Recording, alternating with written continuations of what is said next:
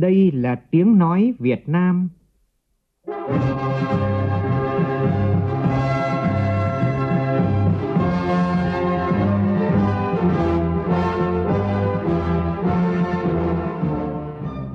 là tiếng nói Việt Nam phát thanh từ Hà Nội, thủ đô nước Cộng hòa xã hội chủ nghĩa Việt Nam.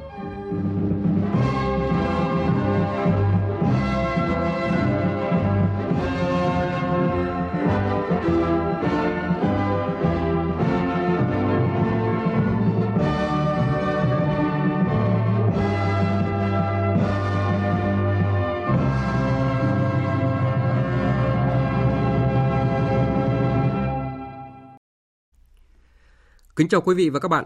Mời quý vị và các bạn nghe chương trình Thời sự chiều của Đài Tiếng nói Việt Nam với những nội dung chính sau đây.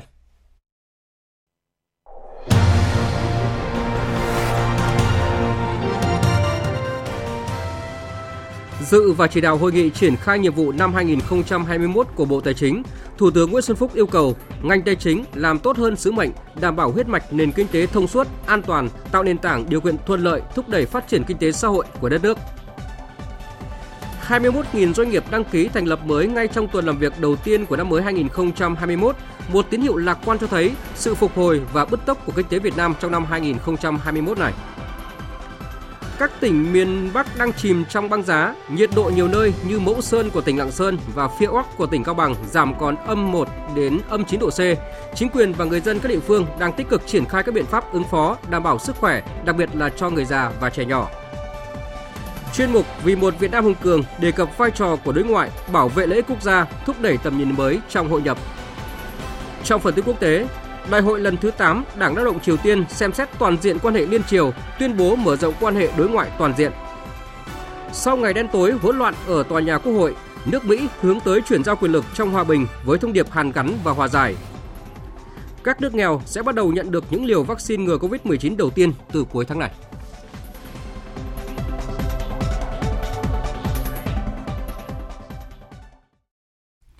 Bây giờ là nội dung chi tiết. Ngành tài chính cần làm tốt hơn sứ mệnh, đảm bảo huyết mạch nền kinh tế thông suốt an toàn, tạo nền tảng điều kiện thuận lợi, thúc đẩy phát triển kinh tế xã hội của đất nước. Đây là yêu cầu của Thủ tướng Nguyễn Xuân Phúc đối với toàn ngành tài chính tại hội nghị trực tuyến tới 62 điểm cầu trong cả nước, tổng kết công tác tài chính ngân sách nhà nước năm qua, triển khai nhiệm vụ năm nay. Nhóm phóng viên Văn Hiếu và Trung Hiếu phản ánh. Với vai trò huyết mạch của nền kinh tế, thời gian qua, ngành tài chính đã chủ động tham mưu nhiều cơ chế chính sách giúp Chính phủ, Thủ tướng Chính phủ điều hành chính sách tài khóa chủ động, tích cực, kiểm soát chặt chẽ chi ngân sách nhà nước. Thu ngân sách nhà nước năm 2020 đạt 98% dự toán, tăng 184.000 tỷ đồng so với đánh giá tại Quốc hội tháng 10 năm ngoái, bảo đảm cân đối ngân sách, kiểm soát bội chi ngân sách nhà nước trong phạm vi Quốc hội cho phép. Tham luận tại hội nghị, lãnh đạo nhiều tỉnh, thành phố khẳng định dù khó khăn nhưng cấp ủy chính quyền địa phương đã vào cuộc, nỗ lực cân đối thu chi ngân sách, đảm bảo đúng theo dự toán. Lãnh đạo các địa phương cũng cam kết trước Thủ tướng trong năm nay sẽ tiếp tục tăng cường quản lý và khai thác các nguồn thu, quản lý tài chính doanh nghiệp, đẩy mạnh tái cấu trúc, nâng cao hiệu quả sản xuất kinh doanh. Song song với đó là tăng cường kiểm soát quản lý chi tiêu ngân sách và tài sản công, đặc biệt là bố trí kế hoạch chi trọng tâm, trọng điểm, tránh giàn trải, tăng cường đôn đốc các đơn vị thực hiện đẩy nhanh giải ngân vốn đầu tư công. Phát biểu tại hội nghị, Thủ tướng Nguyễn Xuân Phúc đánh giá thời gian qua, ngành tài chính đã thực hiện xuất sắc nhiệm vụ tài chính ngân sách nhà nước, chủ động tham mưu ban hành nhiều cơ chế chính sách ứng phó hiệu quả với Covid-19, khắc phục thiên tai, ổn định sản xuất kinh doanh, thúc đẩy giải ngân vốn đầu tư công, hỗ trợ nền kinh tế. Đã triển khai nhiều giải pháp chính sách tài khóa linh hoạt như miễn, giảm, giãn thuế, phí và lệ phí, tiền thuê đất với gần 124.000 tỷ đồng, hỗ trợ kịp thời cho doanh nghiệp, hộ kinh doanh vượt qua khó khăn do đại dịch Covid-19. Bộ Tài chính là một cơ quan đầu mối chủ lực trong điều hành kinh tế vĩ mô, chủ động phối hợp với các bộ ngành trong việc sử dụng linh hoạt các công cụ chính sách về tài khóa, tiền tệ, tín dụng, đầu tư thương mại. Nhiều khi là các ông chỉ biết là rất phức tạp trong một cái đất nước mà có quy mô nền kinh tế với quy mô dân số 100 triệu dân như nước ta, không có bình thường đâu. Thì cái ổn định vĩ mô là một cái bài học kinh nghiệm xương máu trong điều hành quản lý kinh tế. Thì chúng ta đã giữ được cái này. Cụ thể nhất là những cái chỉ tiêu quan trọng như lạm phát thấp, bội chi ngân sách dưới mức Quốc hội cho phép, nợ công giảm, vân vân. Khái quát 7 kết quả nổi bật của ngành tài chính trong năm 2020, Thủ tướng nhấn mạnh năm nay tình hình thế giới diễn biến rất phức tạp, không chỉ dịch bệnh mà cả cạnh tranh quốc tế. Nguy cơ khủng hoảng tài chính, tiền tệ, nợ công trên phạm vi toàn cầu có thể xảy ra, ảnh hưởng trực tiếp và gián tiếp đến ngành tài chính, cả về thu chi ngân sách nhà nước, nợ công. Trong bối cảnh như vậy, ngành tài chính cần tiếp tục nỗ lực đổi mới, hành động quyết liệt hơn, hiệu quả hơn thì mới hiện thực hóa được khát vọng phát triển đất nước thịnh vượng, hùng cường, tạo nền tảng vững chắc cho việc thực hiện các mục tiêu, định hướng chiến lược phát triển trong từ 5 đến 10 năm tới. Thủ tướng nêu rõ, tinh thần là tài chính phải góp phần khơi dậy và giải phóng nhiều nguồn lực của đất nước. Bám sát phương châm hành động của Chính phủ để tổ chức thực hiện đồng bộ hiệu quả nghị quyết của Chính phủ, đó là nghị quyết 01 và nghị quyết 02 về môi trường đầu tư. Trong đó tôi đặc biệt lưu ý, không chỉ tiếp tục phối hợp chặt chẽ với ngân hàng nhà nước, các bộ kế hoạch đầu tư, công thương, điều hành chính sách tài khóa, tiền tệ chủ động, linh hoạt, bảo đảm ổn định kinh tế vĩ mô, kiểm soát lạm phát và các câu đối lớn của nền kinh tế. Tốt công tác quản lý thu ngân sách nhà nước, đảm bảo thu đúng, đủ, kịp thời các khoản thu phát sinh, tăng cường công tác chống thất thu, chuyển giá, trốn lậu thuế, buôn lậu, gian lận thương mại, giảm nợ động thuế 2021 xuống dưới 5% tổng thu ngân sách nhà nước, phấn đấu tăng thu ngân sách nhà nước tối thiểu 3% so với dự toán theo nghị quyết của Chính phủ. Tỷ lệ động viên vào ngân sách nhà nước đạt 15,5% GDP, là điều hành chi ngân sách nhà nước chặt chẽ, tiết kiệm, hiệu quả, kiểm soát bộ chi phạm vi 4% GDP và phấn đấu thấp hơn. Thủ tướng cũng yêu cầu toàn ngành tài chính tăng cường quản lý giá, thị trường, góp phần kiểm soát lạm phát, ổn định kinh tế vĩ mô, thực hiện tốt các giải pháp đảm bảo cung cầu hàng hóa thiết yếu, ổn định giá cả, thị trường, nhất là dịp Tết Nguyên đán. Đồng thời, quản lý và phân phối hiệu quả trong những trường hợp cứu trợ cấp bách, đẩy mạnh phát triển đồng bộ và nâng cao chất lượng thị trường tài chính, chứng khoán, bảo hiểm, các sản phẩm bảo hiểm, mở rộng các kênh phân phối bảo hiểm mới, tăng cường kết nối sản phẩm bảo hiểm với các dịch vụ tài chính khác ngang tầm khu vực và quốc tế, đáp ứng yêu cầu phát triển của đất nước trong tình hình mới. Sáng nay, dự hội nghị tổng kết công tác năm 2020 và triển khai nhiệm vụ năm 2021 tại Học viện Chính trị Quốc gia Hồ Chí Minh, Ủy viên Bộ Chính trị, Bí thư Trung ương Đảng, Trưởng ban Tổ chức Trung ương Phạm Minh Chính đề nghị công tác đào tạo bồi dưỡng cán bộ của Học viện Chính trị Quốc gia Hồ Chí Minh cần bám sát nghị quyết Đại hội 13 của Đảng để tiếp tục đổi mới mạnh mẽ công tác cán bộ. Phóng viên Lại Hoa đưa tin. Bí thư Trung ương Đảng, Giám đốc Học viện Chính trị Quốc gia Hồ Chí Minh, Chủ tịch Hội đồng Lý luận Trung ương Nguyễn Xuân Thắng cho biết, năm 2020, Học viện đã đổi mới các nội dung chương trình đào tạo, bồi dưỡng, đồng thời tổ chức bổ sung cập nhật giáo trình cao cấp lý luận chính trị, theo hướng bám sát với các dự thảo văn kiện Đại hội Đảng Toàn quốc lần thứ 13. Phương pháp dạy và học tiếp tục đổi mới theo hướng tăng cường tương tác, phát huy tính chủ động sáng tạo của người học. Đáng chú ý, việc triển khai có hiệu quả chuyên mục bảo vệ nền tảng tư tưởng của Đảng trên cổng thông tin điện tử Việt Nam Thịnh Vượng của Học viện đã tạo sức lan tỏa trong cộng đồng xã hội. Nhiều bài viết, bài nghiên cứu sâu nhằm bảo vệ nền tảng tư tưởng của Đảng, đấu tranh phản bác với các quan điểm sai trái thù địch. Phát biểu tại hội nghị, đồng chí Phạm Minh Chính đề nghị năm 2021, các chuyên đề bài giảng của học viện cần tăng cường các nội dung thực hiện nghị quyết 35 về bảo vệ nền tảng tư tưởng của Đảng, đấu tranh phản bác các quan điểm sai trái thù địch trong tình hình mới, đồng thời hoàn thiện, bổ sung, cập nhật giáo trình của tất cả các hệ lớp bám sát những nội dung mới theo nghị quyết Đại hội 13 để đưa vào giảng dạy sau Đại hội. Công tác đào tạo bồi dưỡng cán bộ cần bám sát nghị quyết Đại hội 13 và các nghị quyết chuyên đề của Trung ương đã ban hành, và nhất là các nghị quyết của Trung ương sẽ ban hành, để tiếp tục đổi mới mạnh mẽ công tác cán bộ, xây dựng đội ngũ cán bộ khoa học và cán bộ lãnh đạo quản lý gắn với yêu cầu nâng cao chất lượng, hiệu quả công tác đào tạo bồi dưỡng, đẩy mạnh hoạt động nghiên cứu khoa học đáp ứng yêu cầu của Đảng, nhà nước cũng như thực tiễn của cách mạng trong bối cảnh mới. Năm 2020, cả hệ thống chính trị, toàn Đảng, toàn dân, toàn quân ta đã nỗ lực làm tốt hơn năm 2019, mặc dù tình hình, điều kiện, bối cảnh khó khăn hơn rất nhiều bởi thiên tai dịch bệnh. Đóng góp vào thành công chung đó có sự nỗ lực của tất cả lực lượng những người làm công tác trong ngành văn hóa, thể thao và du lịch. Chưa có lúc nào trong dịch bệnh, thiên tai, những giá trị nhân văn tốt đẹp nhất của dân tộc lại được khơi dậy và lan tỏa mạnh mẽ đến như vậy. Đây là những chia sẻ của Phó Thủ tướng Vũ Đức Đam tại hội nghị trực tuyến tổng kết công tác năm 2020, triển khai nhiệm vụ năm 2021 của Bộ Văn hóa, Thể thao và Du lịch. Phóng viên Việt Cường đưa tin. Năm 2020, do ảnh hưởng của dịch COVID-19, hầu hết các hoạt động văn hóa phải tạm dừng, ảnh hưởng đến đời sống văn hóa tinh thần và nguồn thu nhập của người dân, gây khó khăn cho các doanh nghiệp, hộ kinh doanh. Các hoạt động thể dục thể thao trên toàn quốc phải giảm về số lượng, quy mô, lùi hoặc hoãn tổ chức đã ảnh hưởng đến kế hoạch huấn luyện của các vận động viên. Trong lĩnh vực du lịch, các chỉ tiêu đã giảm mạnh so với năm 2019. Khách du lịch quốc tế đến Việt Nam đạt gần 3,7 triệu lượt khách, giảm gần 80%. Khách du lịch nội địa đạt 56 triệu lượt khách, giảm 34%. Tổng thu từ du lịch đạt hơn 312.000 tỷ đồng, giảm hơn 58%. Phần lớn các doanh nghiệp du lịch đang gặp khó khăn về tài chính để khôi phục hoạt động. Nhiều chính sách hỗ trợ doanh nghiệp và người lao động vẫn chưa được đáp ứng đầy đủ hoặc chưa kịp thời, gây khó khăn cho ngành du lịch. Để tiếp tục kích cầu và phục hồi du lịch trong năm nay, Phó Thủ tướng Vũ Đức Đam đề nghị ngành tiếp tục đẩy mạnh tuyên truyền, quảng bá hoạt động văn hóa thể thao và du lịch, đồng thời đẩy mạnh ứng dụng công nghệ số để kết nối, hỗ trợ và gia tăng trải nghiệm cho khách du lịch. Trong đó, cần đẩy mạnh phát triển số hóa trong mọi lĩnh vực của ngành. Chúng ta thực hiện áp dụng triệt để công nghệ thông tin trong mọi lĩnh vực của ngành. Thì tôi rất tha thiết, tôi muốn là các đồng chí tập trung tất cả các sở ngành và bộ điều hành làm một cách rất mạnh mẽ. Và nếu mình có một cái chương trình tốt, không cần ngân sách đâu các đồng chí ạ, chúng ta hoàn toàn có thể làm được. Mà cái này nó sẽ giúp chúng ta giải quyết được những vấn đề từ trước nay chúng ta tưởng chừng không giải quyết nổi. Ví dụ chúng ta thiếu hướng dẫn viên du lịch tiếng hiếm. Bây giờ chúng ta chỉ cần có một cái chương trình lên, phát triển lên, các doanh nghiệp người ta sẵn sàng, công nghệ sẵn sàng.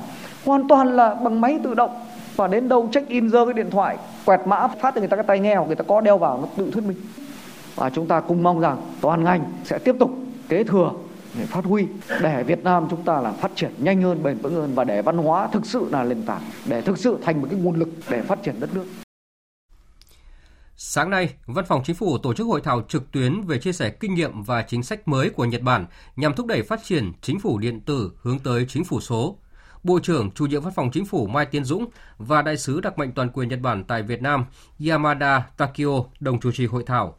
Tin của phóng viên Nguyễn Hằng. Đại sứ đặc mệnh toàn quyền Nhật Bản tại Việt Nam Yamada Takeo cho biết, triển khai chính phủ số là nội dung ưu tiên hàng đầu của chính phủ Nhật Bản. Đại sứ cho rằng hệ thống chính phủ điện tử mà Văn phòng Chính phủ Việt Nam đang triển khai là một trong những nỗ lực của Việt Nam trong cải cách hành chính nhằm hỗ trợ cho việc ra quyết định chính sách một cách thuận tiện và nhanh chóng, kịp thời. Về phía chính phủ Nhật Bản cũng đang và sẽ tiếp tục hỗ trợ Việt Nam trong phát triển chính phủ điện tử, chính phủ số trong thời gian tới. Bộ Nội vụ Nhật Bản cùng với Phòng Chiến lược Tổng hợp Công nghệ Thông tin của Văn phòng Nội các đã ký một cái biên bản ghi nhớ về phát triển chính phủ điện tử tại Việt Nam, và cái buổi họp thành hôm nay là cũng được tổ chức trên cơ sở biên bản ghi nhớ này nhằm chia sẻ với Việt Nam những các cái kiến thức, những cái kinh nghiệm về chính phủ điện tử mà Nhật Bản đã tích lũy được từ trước tới nay. Chính phủ Nhật Bản cũng vẫn mong muốn sẽ tiếp tục thông qua cho các hoạt động hợp tác hỗ trợ này để có thể đóng góp một phần nhỏ bé trong cái nỗ lực cải cách của chính phủ Việt Nam trong thời gian tới. Bộ trưởng Chủ nhiệm Văn phòng Chính phủ Mai Tiến Dũng nêu rõ, trong năm 2021 và những năm tiếp theo, Chính phủ, Thủ tướng Chính phủ xác định phát triển chính phủ điện tử là xu hướng chung của các quốc gia trên thế giới và là dư địa để phát triển kinh tế, nền tảng cơ bản để thực hiện khát vọng hội nhập quốc tế của Việt Nam. Chính phủ điện tử đảm bảo gắn kết chặt chẽ sự ứng dụng công nghệ thông tin với cải cách hành chính, nâng cao tính công khai, minh bạch, đổi mới phương thức phục vụ, lấy người dân, doanh nghiệp làm trung tâm và sự hài lòng của cá nhân, tổ chức là thước đo quan trọng trong phát triển chính phủ điện tử. Việc triển khai hiệu quả cung cấp dịch vụ công trực tuyến mức độ 3-4 và thanh toán trực tuyến trên Cổng Dịch vụ Công Quốc gia, số hóa kết quả giải quyết thủ tục hành chính, kết nối, chia sẻ cơ sở dữ liệu dùng chung, phục vụ giải quyết thủ tục hành chính, cung cấp dịch vụ công cần phải được đẩy mạnh thực hiện, Bộ trưởng Chủ nhiệm Văn phòng Chính phủ Mai Tiến Dũng nhấn mạnh. Với quyết tâm của Chính phủ, Thủ tướng Chính phủ Việt Nam và các bộ ngành địa phương của Việt Nam, cùng với sự hỗ trợ mạnh mẽ, hiệu quả của bạn bè quốc tế nói chung, trong đó có Chính phủ Nhật Bản nói riêng, thông qua sự hợp tác, hỗ trợ và những hội thảo, trao đổi, chia sẻ kinh nghiệm như ngày hôm nay, chúng tôi sẽ tiếp tục có những bước đi vững chắc trong triển khai chính phủ điện tử, góp phần vào sự phát triển của đất nước, sự phồn vinh của dân tộc và thúc đẩy quan hệ tốt đẹp giữa Việt Nam và Nhật Bản. Bộ trưởng Bộ Công Thương, Chủ tịch Hội đồng Thương mại và Đầu tư Việt Nam-Hoa Kỳ Trần Tuấn Anh vừa có cuộc điện đàm với trưởng đại diện thương mại Hoa Kỳ Robert Lighthizer để trao đổi về các vấn đề kinh tế thương mại giữa hai nước. Tin của phóng viên Nguyên Long. Tại cuộc điện đàm, Bộ trưởng Bộ Công Thương Trần Tuấn Anh bày tỏ quan ngại sâu sắc trước việc Hoa Kỳ chính thức khởi xướng điều tra theo mục 301 Đạo luật Thương mại 1974 đối với vấn đề chính sách tiền tệ và việc nhập khẩu và sử dụng gỗ của Việt Nam. Bộ trưởng cho rằng cuộc điều tra này có thể gây ra nhiều tác động không mong muốn, không chỉ tổn hại đến quan hệ song phương, lòng tin chiến lược và các nỗ lực thúc đẩy hợp tác giữa hai nước, mà còn ảnh hưởng tiêu cực trực tiếp đến hàng nghìn doanh nghiệp và hàng triệu người lao động, người tiêu dùng ở Việt Nam và Hoa Kỳ. Bộ trưởng Trần Tuấn Anh khẳng định quan điểm của chính phủ rằng Việt Nam hiện là nước đang phát triển, tiềm lực kinh tế còn hạn chế. Việc điều hành chính sách tiền tệ nhằm mục đích kiểm soát lạm phát và ổn định kinh tế vĩ mô, không phải để tạo lợi thế cạnh tranh không công bằng trong thương mại quốc tế. Hoạt động mua bán ngoại tệ thời gian qua không nhằm mục đích định giá thấp tiền tệ mà để củng cố dự trữ ngoại hối vốn ở mức rất thấp so với các nước trong khu vực, giúp thực hiện mục tiêu tăng cường an ninh tài chính tiền tệ quốc gia và củng cố mức xếp hạng tín nhiệm quốc gia. Bên cạnh đó, hoạt động nhập khẩu và sử dụng gỗ đang được kiểm soát chặt chẽ, bảo đảm tuân thủ mọi quy định pháp luật. Với tinh thần tôn trọng cao nhất đối với luật pháp của hai nước, Việt Nam sẵn sàng phối hợp chặt chẽ, hỗ trợ tích cực Hoa Kỳ trong quá trình điều tra. Đồng thời đề nghị trưởng đại diện thương mại Hoa Kỳ Robert Lighthizer chỉ đạo tiến hành các cuộc điều tra một cách công bằng, kỹ lưỡng và minh bạch, xem xét cẩn trọng mọi vấn đề và các tác động tiềm ẩn của bất kỳ hành động nào để có những kết luận khách quan và hợp lý nhất đối với các vụ điều tra. Qua đó hai bên có thể khép lại vụ việc một cách thuận lợi và không áp thuế lên các mặt hàng của Việt Nam. Trưởng đại diện thương mại Hoa Kỳ Robert Lighthizer đánh giá cao kết quả đối thoại chính sách thực chất và hiệu quả thông qua cơ chế của Hội đồng Thương mại và Đầu tư Việt Nam-Hoa Kỳ trong thời gian qua và cho rằng chỉ trong một thời gian rất ngắn, hai bên đã cùng trao đổi, tìm ra giải pháp giải quyết thỏa đáng được nhiều vấn đề kinh tế thương mại. Liên quan đến vụ việc Hoa Kỳ khởi xướng điều tra theo mục 301, trưởng đại diện thương mại Hoa Kỳ Robert Lighthizer cho biết, hiện Bộ Thương mại Hoa Kỳ vẫn đang trong quá trình điều tra tổng hợp, đánh giá tất cả các ý kiến liên quan đến vụ việc. Hoàn toàn chưa bàn đến bất cứ kết luận nào với Việt Nam. Đồng thời khẳng định một số thông tin thất thiệt về kế hoạch áp thuế của Bộ Thương mại Hoa Kỳ đối với hàng hóa xuất khẩu của Việt Nam là hoàn toàn không chính xác và đó không phải là cách làm việc của Bộ Thương mại Hoa Kỳ. Ngày mai, Trung tâm Đổi mới sáng tạo quốc gia được khởi công xây dựng tại khu công nghệ cao Hòa Lạc, Hà Nội. Cùng lúc, triển lãm quốc tế Đổi mới sáng tạo Việt Nam 2021 sẽ được khai trương tại đây. Trung tâm Đổi mới sáng tạo quốc gia được thành lập theo quyết định số 1269 ngày 2 tháng 10 năm 2019 của Thủ tướng Chính phủ, trực thuộc Bộ Kế hoạch và Đầu tư nhằm thực hiện hỗ trợ phát triển hệ sinh thái khởi nghiệp, đổi mới sáng tạo, góp phần đổi mới mô hình tăng trưởng trên nền tảng phát triển khoa học và công nghệ.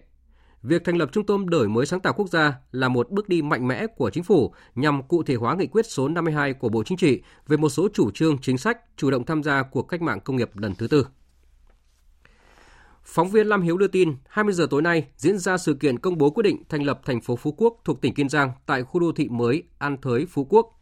Để chào mừng sự kiện này, tỉnh Kiên Giang sẽ tổ chức chương trình nghệ thuật hoành tráng và tổ chức bắn pháo hoa tầm thấp trong 15 phút. Tin chi tiết về lễ công bố quyết định thành lập thành phố Phú Quốc thuộc tỉnh Kiên Giang, chúng tôi sẽ chuyển đến quý vị và các bạn trong chương trình thời sự sau. Năm 2021 thu hút có chọn lọc các nguồn lực đầu tư từ bên ngoài, nhất là các luồng vốn FDI dịch chuyển trong khu vực và toàn cầu, đẩy mạnh đầu tư theo phương thức đối tác công tư. Đây là khẳng định của Thứ trưởng Bộ Kế hoạch và Đầu tư Trần Quốc Phương tại hội nghị trực tuyến toàn quốc đánh giá tình hình thực hiện nhiệm vụ 5 năm 2016-2020 và triển khai nhiệm vụ trọng tâm năm 2021 tổ chức vào chiều nay tại Hà Nội. Tin của phóng viên Phương Thoa. Năm 2020, trong bối cảnh dịch COVID-19 diễn biến phức tạp, phải thực hiện giãn cách xã hội và chuỗi cung ứng toàn cầu đứt gãy, đã có không ít lo lắng cho những nỗ lực và kết quả đạt được từ 4 năm trước bị năm 2020 kéo lùi, đe dọa không hoàn thành được kế hoạch 5 năm 2016-2020. Bộ Kế hoạch và Đầu tư liên tục dự báo đánh giá tác động của đại dịch, liên tục điều chỉnh các kịch bản để công tác điều hành của chính phủ và chính sách sát với diễn biến thực tế. Kết quả thể hiện ở việc nền kinh tế đã phục hồi và được thế giới đánh giá là nhanh hơn dự báo, cân đối vĩ mô được đảm bảo. Trong bối cảnh tình hình kinh tế trong và ngoài nước nhiều biến động, nhưng các mục tiêu kế hoạch của đất nước vẫn đạt được kết quả tốt. Theo Thứ trưởng Bộ Kế hoạch và Đầu tư Trần Quốc Phương, năm 2021, ngành Kế hoạch và Đầu tư triển khai 13 nhiệm vụ trọng tâm thực hiện đồng bộ các nhiệm vụ giải pháp đề ra trong các nghị quyết của Ban Chấp hành Trung ương, Quốc hội và Chính phủ. Trong đó, tiếp tục quan tâm công tác xây dựng cơ chế chính sách, hoàn thiện khung khổ pháp lý. Về đầu tư và doanh nghiệp, tích cực thúc đẩy cải cách, cải thiện môi trường kinh doanh, nâng cao năng lực cạnh tranh quốc gia, đa dạng hóa các nguồn lực xã hội cho đầu tư phát triển, xây dựng các mô hình kinh tế mới và chủ động tham gia cách mạng công nghiệp 4.0 để khuyến khích phát triển hệ sinh thái khởi nghiệp, đổi mới sáng tạo. Bên cạnh đó, tiếp tục đẩy mạnh cải cách thủ tục hành chính, đổi mới việc thực hiện cơ chế một cửa liên thông trong giải quyết thủ tục hành chính theo hướng nâng cao chất lượng, phục vụ, đẩy nhanh chuyển đổi số cho các doanh nghiệp vừa và nhỏ. Tổ chức xây dựng và triển khai ngay kế hoạch đầu tư công trung hạn giai đoạn 2021-2025 sau khi được thông qua, tập trung hoàn thành và nâng cao chất lượng công tác chuẩn bị đầu tư, quyết liệt thực hiện các giải pháp về đẩy mạnh giải ngân, thu hút có chọn lọc các nguồn lực đầu tư từ bên ngoài, nhất là các luồng vốn FDI chuyển dịch trong khu vực và toàn cầu, đẩy mạnh đầu tư theo phương thức đối tác công tư. Một thông tin rất đáng chú ý được đưa ra tại hội nghị này, đó là ngay trong tuần làm việc đầu tiên của năm mới 2021, cả nước đã có 18.000 hồ sơ đăng ký doanh nghiệp được xử lý, với 2.100 doanh nghiệp được thành lập, tăng 46% so với năm ngoái và tăng 55% so với cùng thời điểm bắt đầu thi hành luật doanh nghiệp năm 2015. Chuyển sang các tin đáng chú ý khác. Sáng nay, Bộ Quốc phòng Việt Nam và Bộ Quốc phòng Campuchia tổ chức lễ ký kết Hợp tác quốc phòng giữa hai nước năm 2021 theo hình thức trực tuyến. Tham dự lễ ký có Bộ trưởng Bộ Quốc phòng Việt Nam Ngô Xuân Lịch, Phó Thủ tướng kiêm Bộ trưởng Bộ Quốc phòng Campuchia Tia Banh, đại diện Đại sứ quán nước Cộng hòa xã hội chủ nghĩa Việt Nam tại Campuchia, đại diện Đại sứ quán Campuchia tại Việt Nam cùng lãnh đạo các đơn vị trực thuộc Bộ Quốc phòng hai nước. Phóng viên Đài Tiếng nói Việt Nam thường trú tại Campuchia đưa tin. Phát biểu tại buổi lễ, Bộ trưởng Bộ Quốc phòng Việt Nam Ngô Xuân Lịch nhấn mạnh, năm 2020, cả hai nước đã gặp nhiều khó khăn do chịu ảnh hưởng của tình hình dịch bệnh COVID-19 cũng như thiên tai. Nhưng với sự cố gắng của cả hai bên vẫn đạt được nhiều thành tựu đáng ghi nhận. Đánh giá ý nghĩa việc ký kết kế hoạch hợp tác năm 2021, Phó Thủ tướng Tia Banh khẳng định đây là nền tảng không thể thiếu nhằm phát triển và nâng cao hiệu quả việc hợp tác song phương trên mọi lĩnh vực. Hai bên đã cùng nhất trí ký kết kế hoạch hợp tác quốc phòng năm 2021 với những nội dung như sau: trao đổi đoàn, đào tạo, tập huấn cán bộ, tìm kiếm, cất bốc và hồi hương hài cốt liệt sĩ Quân tình nguyện Việt Nam, phối hợp quản lý và đảm bảo đường biên giới hai nước hòa bình, hữu nghị, ổn định và phát triển. Việc ký kết kế hoạch hợp tác quốc phòng giữa hai nước sẽ góp phần củng cố, làm sâu sắc thêm mối quan hệ láng giềng tốt đẹp, hữu nghị truyền thống, hợp tác toàn diện và bền vững lâu dài giữa Việt Nam và Campuchia. Luôn đảm bảo tinh thần chống dịch như chống giặc. Đây là khẳng định của lãnh đạo Bộ Quốc phòng tại hội nghị trực tuyến sơ kết rút kinh nghiệm một năm công tác phòng chống COVID-19 diễn ra sáng nay. Thượng tướng Trần Đơn, Thứ trưởng Bộ Quốc phòng chủ trì hội nghị. Phóng viên Nguyên Dung thông tin. Trong năm qua, Bộ Quốc phòng đã triển khai quyết liệt các biện pháp phòng chống dịch trong toàn quân. Khi có ca nhiễm trong quân đội, đã khống chế kịp thời, không để dịch bệnh lây lan. Quân đội đã điều chỉnh kế hoạch để vừa chống dịch vừa thực hiện các nhiệm vụ quân sự quốc phòng. Theo yêu cầu của Chính phủ, toàn quân đã triển khai 174 điểm cách ly, tổ chức tiếp nhận vận chuyển cách ly hơn 160.000 người. Đến nay, chưa xảy ra lây nhiễm chéo trong khu cách ly và chưa để lây nhiễm ra cộng đồng. Bộ đội biên phòng tổ chức các lực lượng kiểm soát chặt chẽ biên giới, đường mòn lối mở trên toàn tuyến biên giới, phát hiện xử lý trên 31.400 đối tượng nhập cảnh trái phép, bàn giao cho các địa phương. Phát biểu tại hội nghị, Thượng tướng Trần Đơn nhấn mạnh, các đơn vị trong toàn quân tiếp tục thực hiện nghiêm các chỉ thị của Thủ tướng Chính phủ, các văn bản chỉ đạo của Ban Chỉ đạo Quốc gia Bộ Quốc phòng về tăng cường công tác phòng chống dịch COVID-19 trong tình hình hiện nay. Thực hiện nghiêm quy định 5K của Bộ Y tế, cấp ủy, chỉ huy các đơn vị phải đề cao kỷ cương kỷ luật, thực hiện nghiêm các biện pháp phòng chống dịch và chịu trách nhiệm về công tác phòng chống dịch tại đơn vị mình. Phấn đấu hoàn thành tốt nhất nhiệm vụ trong phòng chống dịch. Đặc biệt, Bộ đội Biên phòng tiếp tục thực hiện tốt kiểm soát biên giới, chốt chặn đường mòn lối mở, ngăn chặn các hoạt động xâm nhập trái phép, làm dịch bệnh lây lan. Tư lệnh của các quân khu là người điều tiết, điều phối để thực hiện cái phòng thủ dân sự này, áp dụng cho đại dịch COVID-19 và sẽ chịu trách nhiệm trong cái điều phối cách ly, điều phối trong huy động lực lượng 4 tại chỗ, điều phối các phương tiện và phân bổ các cái vị trí cách ly cho phù hợp. Thực hiện tốt nhất cái phương châm 4 tại chỗ như các quân khu đã làm trong thời gian vừa qua. Kể cả lực lượng, phương tiện, chỉ huy, hậu cần đều phải huy động từ các địa phương. Vì một Việt Nam hùng cường. Vì một Việt Nam hùng cường.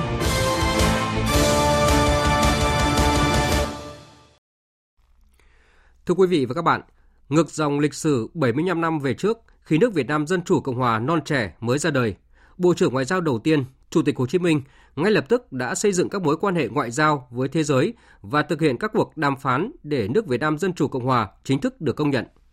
Nhắc lại các sự kiện này để thấy rằng cụm từ đối ngoại có vai trò đặc biệt quan trọng trong việc xây dựng và bảo vệ Tổ quốc, bảo vệ lợi ích quốc gia, dân tộc và nâng tầm vị thế của Việt Nam trên trường quốc tế.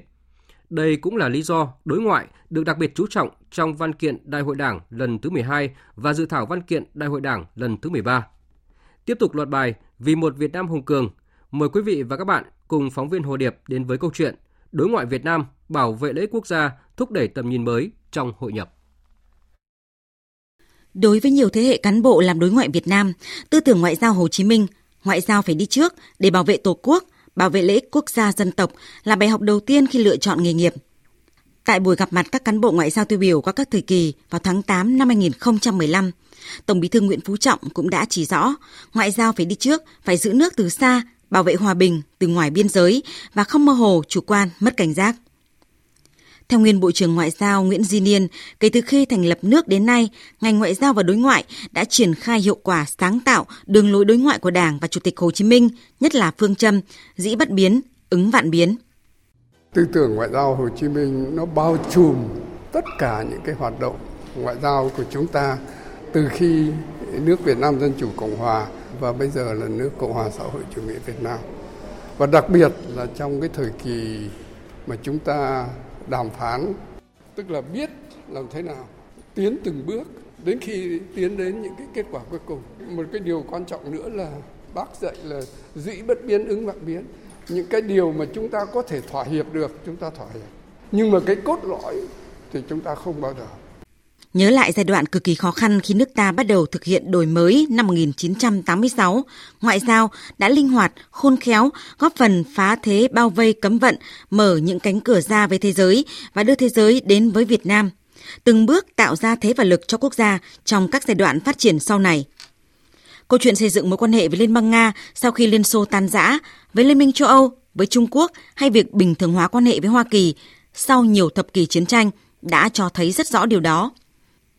Đại hội Đảng lần thứ 12 đã đặt ra yêu cầu nâng cao hiệu quả hoạt động đối ngoại, chủ động hội nhập quốc tế, giữ vững môi trường hòa bình ổn định, tạo điều kiện thuận lợi để phát triển đất nước. Cùng với đó, việc chủ động tích cực tham gia các cơ chế đa phương về quốc phòng, an ninh, phản ánh hiệu quả toàn diện của chính sách đối ngoại của Đảng, Nhà nước ta trên tất cả các lĩnh vực chính trị, an ninh, quốc phòng, kinh tế, văn hóa xã hội, thực hiện nghĩa vụ quốc tế. Việc vận dụng các điểm mới về công tác đối ngoại trong văn kiện Đại hội Đảng lần thứ 12 trong bối cảnh tình hình thế giới và khu vực có những diễn biến phức tạp đã phát huy hiệu quả, góp phần bảo đảm an ninh chính trị, trật tự an toàn xã hội, giữ vững độc lập chủ quyền, quyền chủ quyền, thống nhất, toàn vẹn lãnh thổ và các lợi ích chiến lược của đất nước, nâng cao uy tín vị thế của Việt Nam trên trường quốc tế. Và qua đó, tranh thủ sự ủng hộ của bạn bè quốc tế, đáp ứng yêu cầu xây dựng và bảo vệ đất nước trong tình hình mới, thực hiện phương châm giữ nước từ khi nước chưa nguy. Việt Nam ngày nay đã thực sự là bạn, là đối tác tin cậy của tất cả các quốc gia và là thành viên có trách nhiệm của cộng đồng quốc tế. Những thành tựu về phát triển kinh tế xã hội đã tạo tiền đề quan trọng cho hoạt động đối ngoại và uy tín quốc tế của Việt Nam. Đại sứ Đặng Đình Quý, trưởng phái đoàn thường trực Việt Nam tại Liên Hợp Quốc, phân tích. Đấy là cái ứng xử đối ngoại của chúng ta. Chúng ta ứng xử rất là đàng hoàng với các nước lớn, chúng ta ứng xử rất là trung thủy với lại các nước bạn bè truyền thống cũng như tất cả các nước khác ở trên toàn cầu này. Cho nên người ta nhìn cái hình ảnh Việt Nam là một nước không những chỉ có trách nhiệm nhưng là một người bạn tin cậy và ứng xử rất đàng hoàng. Ở một góc nhìn khác, các thành tựu của ngoại giao Việt Nam trong công tác biên giới lãnh thổ cũng đã đóng góp quan trọng trong việc thực hiện nhiệm vụ bao trùm là giữ vững môi trường hòa bình ổn định của đất nước. Việc cơ bản phân định xong biên giới trên bộ với Trung Quốc, Lào và phần lớn biên giới với Campuchia, phân định xong vịnh Bắc Bộ cũng như đạt được các thỏa thuận pháp lý trên biển với các nước ASEAN là nhân tố then chốt cho việc xây dựng vùng biên giới hòa bình, hợp tác và phát triển giữa Việt Nam và các nước láng giềng. Việc đề cao Công ước Liên Hợp Quốc về luật biển 1982, các nguyên tắc cơ bản của quan hệ quốc tế theo Hiến chương Liên Hợp Quốc cũng như các nguyên tắc hoạt động của Hiệp hội các quốc gia Đông Nam Á ASEAN cùng chủ trương kiên quyết, kiên trì đấu tranh trên các vấn đề liên quan đến Biển Đông, tiếp tục là cơ sở thực tiễn và pháp lý để Việt Nam đấu tranh giữ vững chủ quyền và quyền tái phán trên biển, trực tiếp đóng góp vào việc tạo dựng một khu vực hòa bình, ổn định, thúc đẩy hòa bình và phát triển trên thế giới. Trả lời phỏng vấn báo chí trước thềm năm mới 2021, Phó Thủ tướng Bộ trưởng Ngoại giao Phạm Bình Minh nhấn mạnh. Đối ngoại của chúng ta trong năm 2021 sẽ tiếp tục củng cố, làm sâu sắc hơn quan hệ của Việt Nam với các nước, các đối tác, đặc biệt các đối tác chiến lược, các đối tác toàn diện, các nước láng giềng bằng những phương thức mới. Vấn đề thứ hai là chúng ta tiếp tục chủ động hội nhập quốc tế thông qua các hoạt động Hội đồng Bảo an Liên Hợp Quốc. Nhưng đồng thời trong ASEAN chúng ta phải làm sao phát huy được những cái kết quả của năm Chủ tịch ASEAN. Thì chúng ta phải làm sao là thực thi một cách hiệu quả, tận dụng được các cơ hội. Và điểm thứ tư đó là duy trì cái môi trường hòa bình ổn định, bảo vệ chủ quyền biển đảo của chúng ta. Đó là cái mục tiêu hết sức là lớn lao xuyên suốt. Cách tiếp cận đúng hướng Việt Nam cũng đã tạo dựng uy tín, sức mạnh mềm cho Việt Nam trong công cuộc bảo vệ chủ quyền biển đảo. Việc Việt Nam tuân thủ luật pháp quốc tế, đề cao sự minh bạch trong tiến trình giải quyết các tranh chấp, luôn giữ thái độ hợp tác khi xuất hiện những mâu thuẫn, đã và đang nhận được sự đồng tình ủng hộ mạnh mẽ của cộng đồng quốc tế.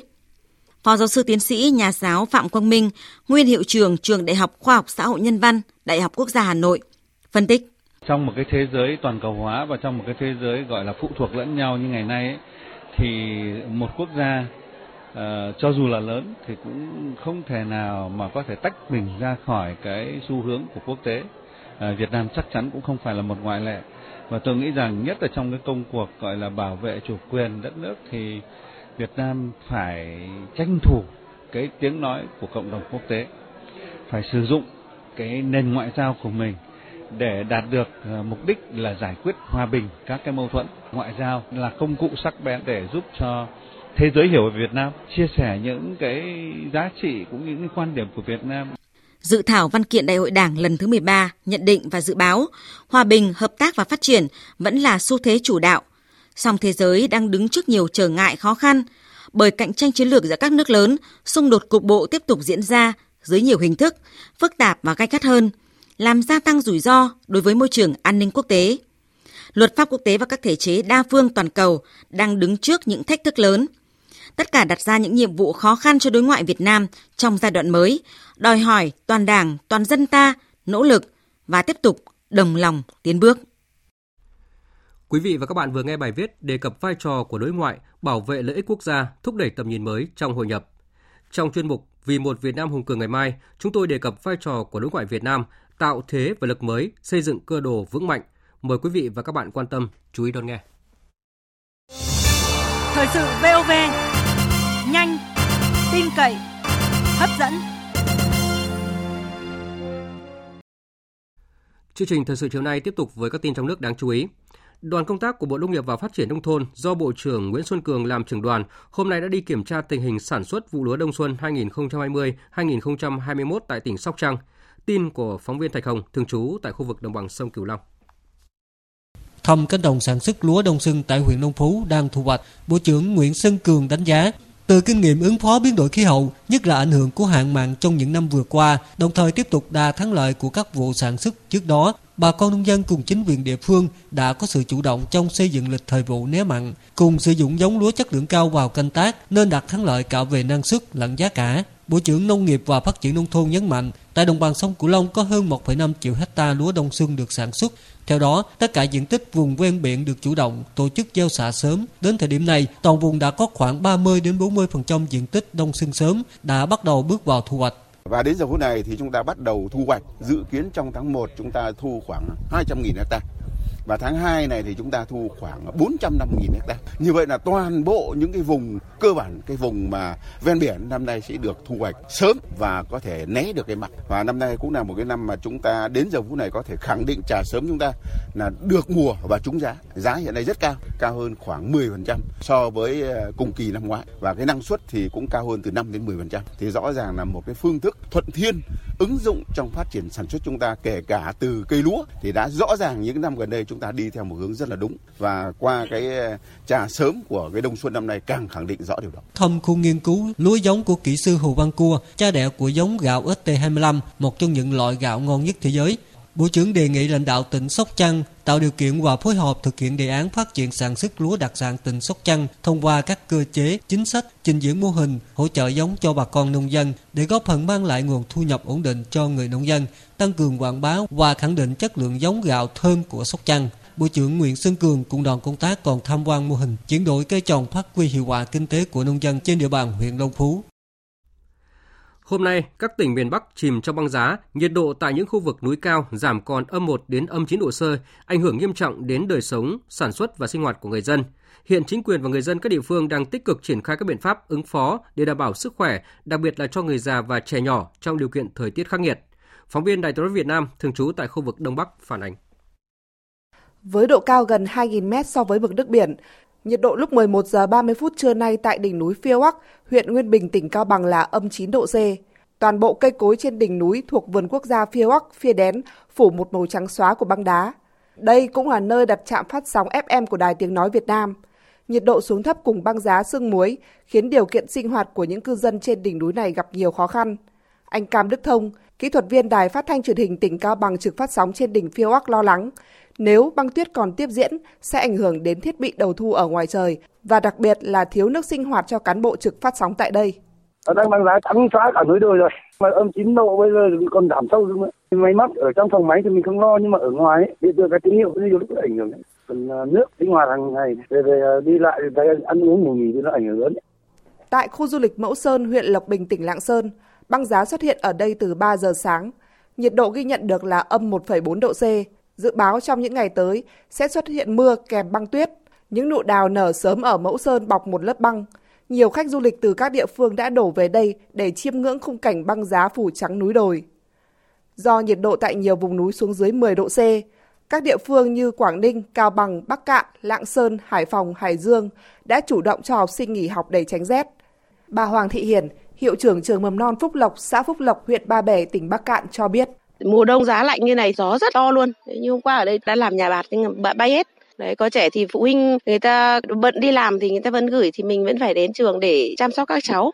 Các cô cũng nhắc nhở phụ huynh là phải mặc ấm cho các con, đi tất rồi quàng khăn đội mũ trong quá trình di chuyển từ nhà đến trường. Phương án cho các cháu ở trong lớp thôi.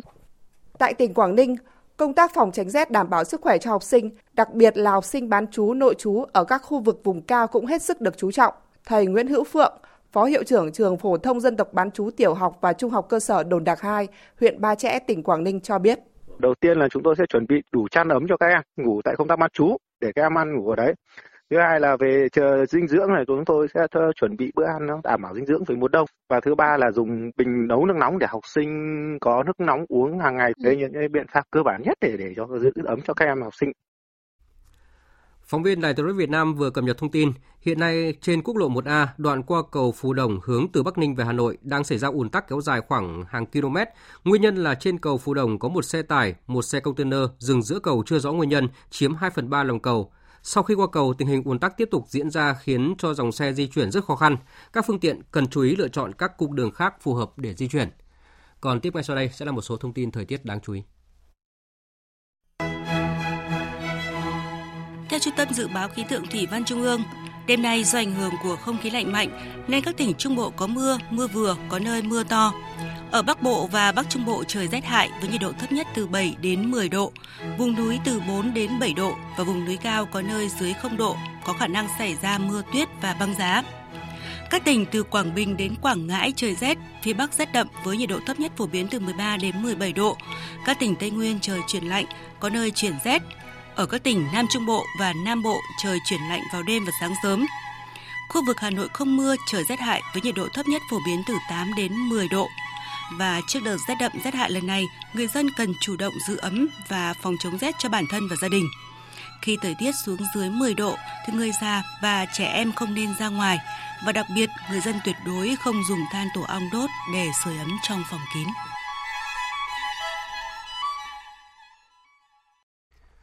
Tiếp theo là phần tin thế giới.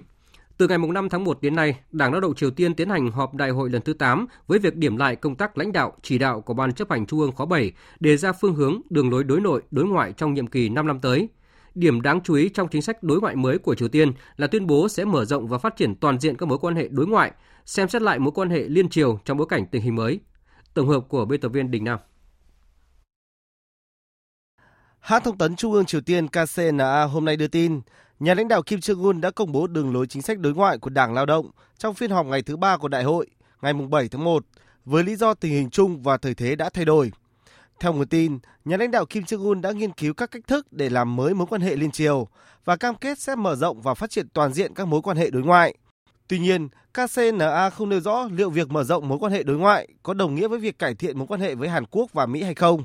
Nhà lãnh đạo Kim Jong-un thừa nhận nước này đã không đạt được hầu hết các mục tiêu mà chiến lược phát triển kinh tế 5 năm trước đã đề ra do những yếu tố khách quan và chủ quan và nguyên nhân chủ yếu liên quan đến lệnh trừng phạt, dịch bệnh và thiên tai.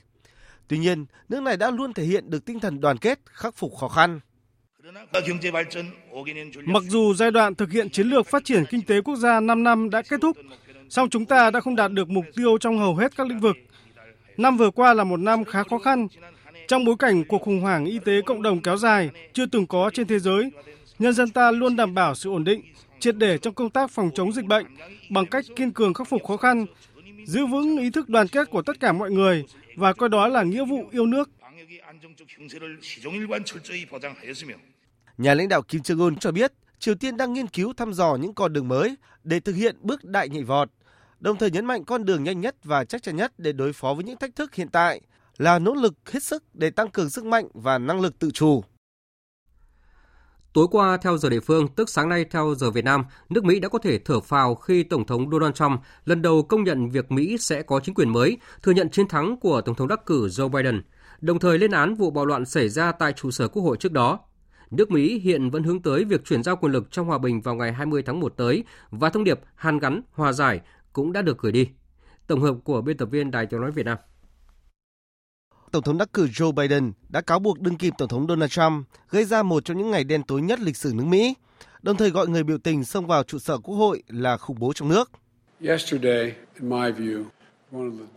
Hôm qua, theo quan điểm của tôi, đó là một trong những ngày đen tối nhất trong lịch sử dân tộc chúng ta, một cuộc tấn công chưa từng có đối với nền dân chủ của chúng ta, một cuộc tấn công theo đúng nghĩa đen vào tòa thành tự do ở tòa nhà Quốc hội Mỹ, một cuộc tấn công vào pháp quyền và ý chí của người dân.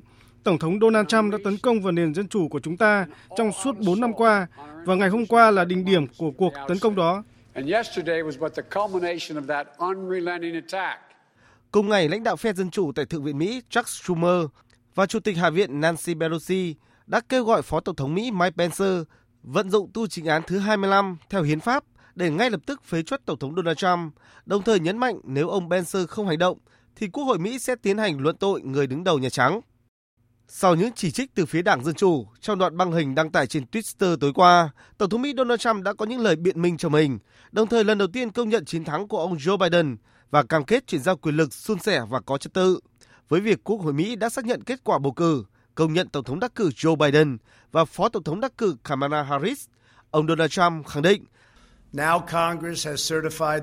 Quốc hội đã chứng nhận kết quả và chính quyền mới sẽ được nhậm chức vào ngày 20 tháng 1 tới. Giờ đây, tôi sẽ tập trung vào việc đảm bảo quá trình chuyển giao quyền lực diễn ra suôn sẻ, có trật tự. Khoảnh khắc này chúng ta nên hàn gắn và hòa giải. Chúng ta phải đánh bại đại dịch COVID-19 và xây dựng lại nền kinh tế vĩ đại nhất trên trái đất. Nó đòi hỏi tất cả chúng ta phải làm việc cùng nhau. Cuộc bầu cử này cuối cùng đã ngã ngũ. Chính quyền của Tổng thống đắc cử Joe Biden đang đứng trước không ít thách thức khi lãnh đạo một đất nước Mỹ chia rẽ sâu sắc, trong khi vai trò quốc tế cũng sụt giảm một phần do chính sách nước Mỹ trên hết của Tổng thống Donald Trump. Tỷ phú Elon Musk, 49 tuổi, doanh nhân sở hữu tập đoàn công nghệ Tesla và SpaceX, đã trở thành người giàu nhất hành tinh sau khi vượt qua tỷ phú Jeff Bezos của tập đoàn Amazon. Tổng tài sản của tỷ phú Elon Musk, một kỹ sư sinh ra tại Nam Phi, đạt hơn 188 tỷ đô la Mỹ. Tổ chức Y tế Thế giới WHO thông báo các nước nghèo nhất sẽ bắt đầu nhận được những liều vaccine ngừa COVID-19 đầu tiên ngay từ cuối tháng này. Đây là một thông tin tích cực trong bối cảnh hơn 15.700 người đã tử vong do COVID-19. Xin lỗi quý vị và các bạn, đây là một tín hiệu tích cực trong bối cảnh dịch COVID-19 đang diễn biến hết sức phức tạp trên thế giới trong vòng 24 giờ qua.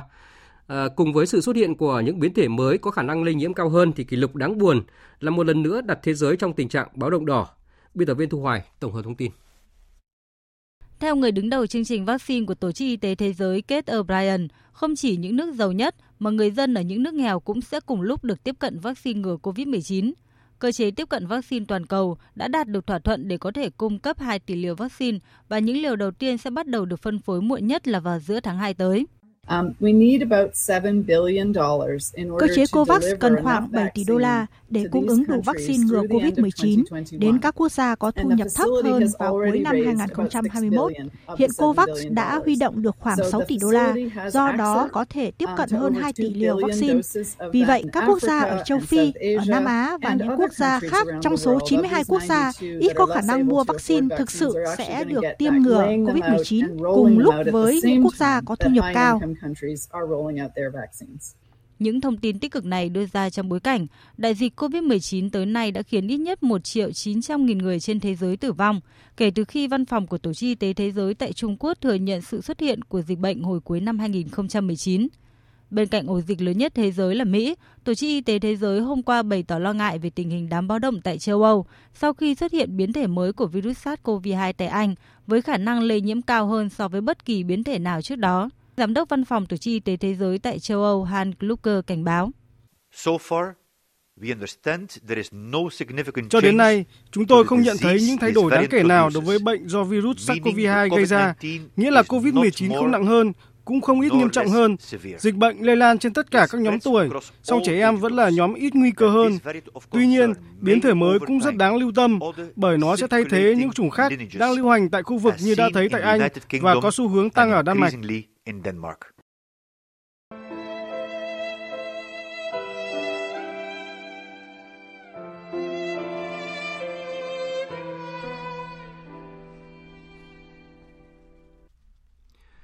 Thưa quý vị và các bạn, nhạc sư Nguyễn Vĩnh Bảo, cây đại thụ đờn ca tài tử Nam Bộ đã qua đời tại nhà riêng tại thành phố Cao Lãnh, tỉnh Đồng Tháp, thượng thọ 104 tuổi.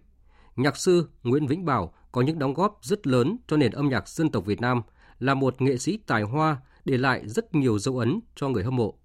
Sự ra đi của ông để lại bao niềm tiếc thương đối với gia đình, người thân, người hâm mộ và học trò của ông. Phản ánh của phóng viên Phạm Hải, thường trú tại đồng bằng sông Cửu Long.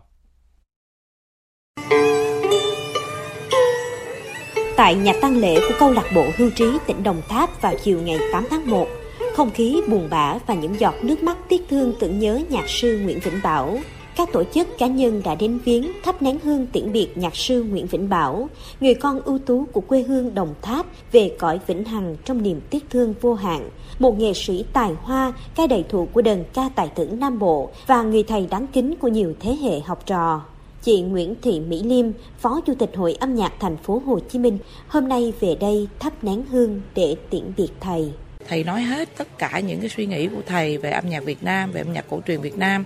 Thầy trao truyền cho mình rất là nhiều những cái kiến thức về âm nhạc truyền thống, và nhất là đờn ca tài tử và nhạc lễ Nam Bộ. Tôi luôn luôn tự hào mình là cái người mà thầy thương và thầy trao gửi rất là nhiều những cái hy vọng. Ngoài cái chuyện mà mang cái tiếng đàn mình đến giữ gìn cái tiếng đàn của ông cha, thì còn mang cả những cái tinh hoa, những cái tinh túy của âm nhạc cổ truyền Việt Nam cho những thế hệ sau. Cô Nguyễn Thị Thu Anh, 72 tuổi, người con gái lớn của nhạc sư đau buồn kể, cha để lại tiếng thơm cho đời với những đóng góp cho âm nhạc Việt Nam. Nhiều thế hệ học trò đã trưởng thành và đóng góp vào sự phát triển của âm nhạc dân tộc. Sự ra đi là mất mát lớn đối với gia đình, bạn bè, đồng nghiệp và người hâm mộ. Với cô Thu Anh, nhạc sư Nguyễn Vĩnh Bảo không chỉ là người cha mà còn là người thầy dạy cô về học đàn và cách sống ở đời, sự nhường nhịn và tha thứ. Là một người thầy dạy đàn cho cô từ hồi lúc nhỏ, nhưng là một người cha mà cũng là một cái người dạy cho cô biết cái cách sống ở làm người ở đời, cái sự nhường nhịn, cái sự tha thứ, biết người đó người ta sai, người ta không có tốt với mình, nhưng mà không lấy cái điều sai, điều không tốt mình trả lại, mà mình lấy cái điều tốt đẹp để mình đáp lại cho người ta. Tại lễ viếng nhạc sư Nguyễn Vĩnh Bảo, người con ưu tú của làng Mỹ Trà, quận Cao Lãnh, tỉnh Sa Đéc, nay là thành phố Cao Lãnh, tỉnh Đồng Tháp.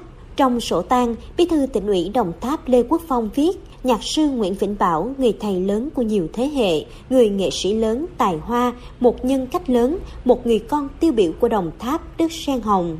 Đối với ông Lê Minh Hoan, Thứ trưởng Bộ Nông nghiệp và Phát triển Nông thôn viết, vô cùng thương tiếc nhạc sư Vĩnh Bảo, người làm rạng danh Việt Nam và xứ sở sen hồng. Cuộc đời nhân cách tài hoa của nhạc sư sẽ mãi mãi được người dân quê hương Đồng Tháp tự hào và noi theo.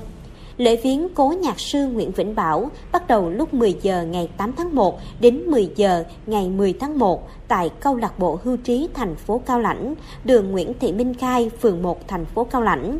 Cố nhạc sư Nguyễn Vĩnh Bảo sinh năm 1918 tại làng Mỹ Trà, quận Cao Lãnh, tỉnh Sa Đéc, nay là thành phố Cao Lãnh, tỉnh Đồng Tháp, trong một gia đình nho học yêu đờn ca tài tử. Quý vị và các bạn đang nghe chương trình Thời sự chiều của Đài Tiếng nói Việt Nam. Tiếp theo là trang tin thể thao.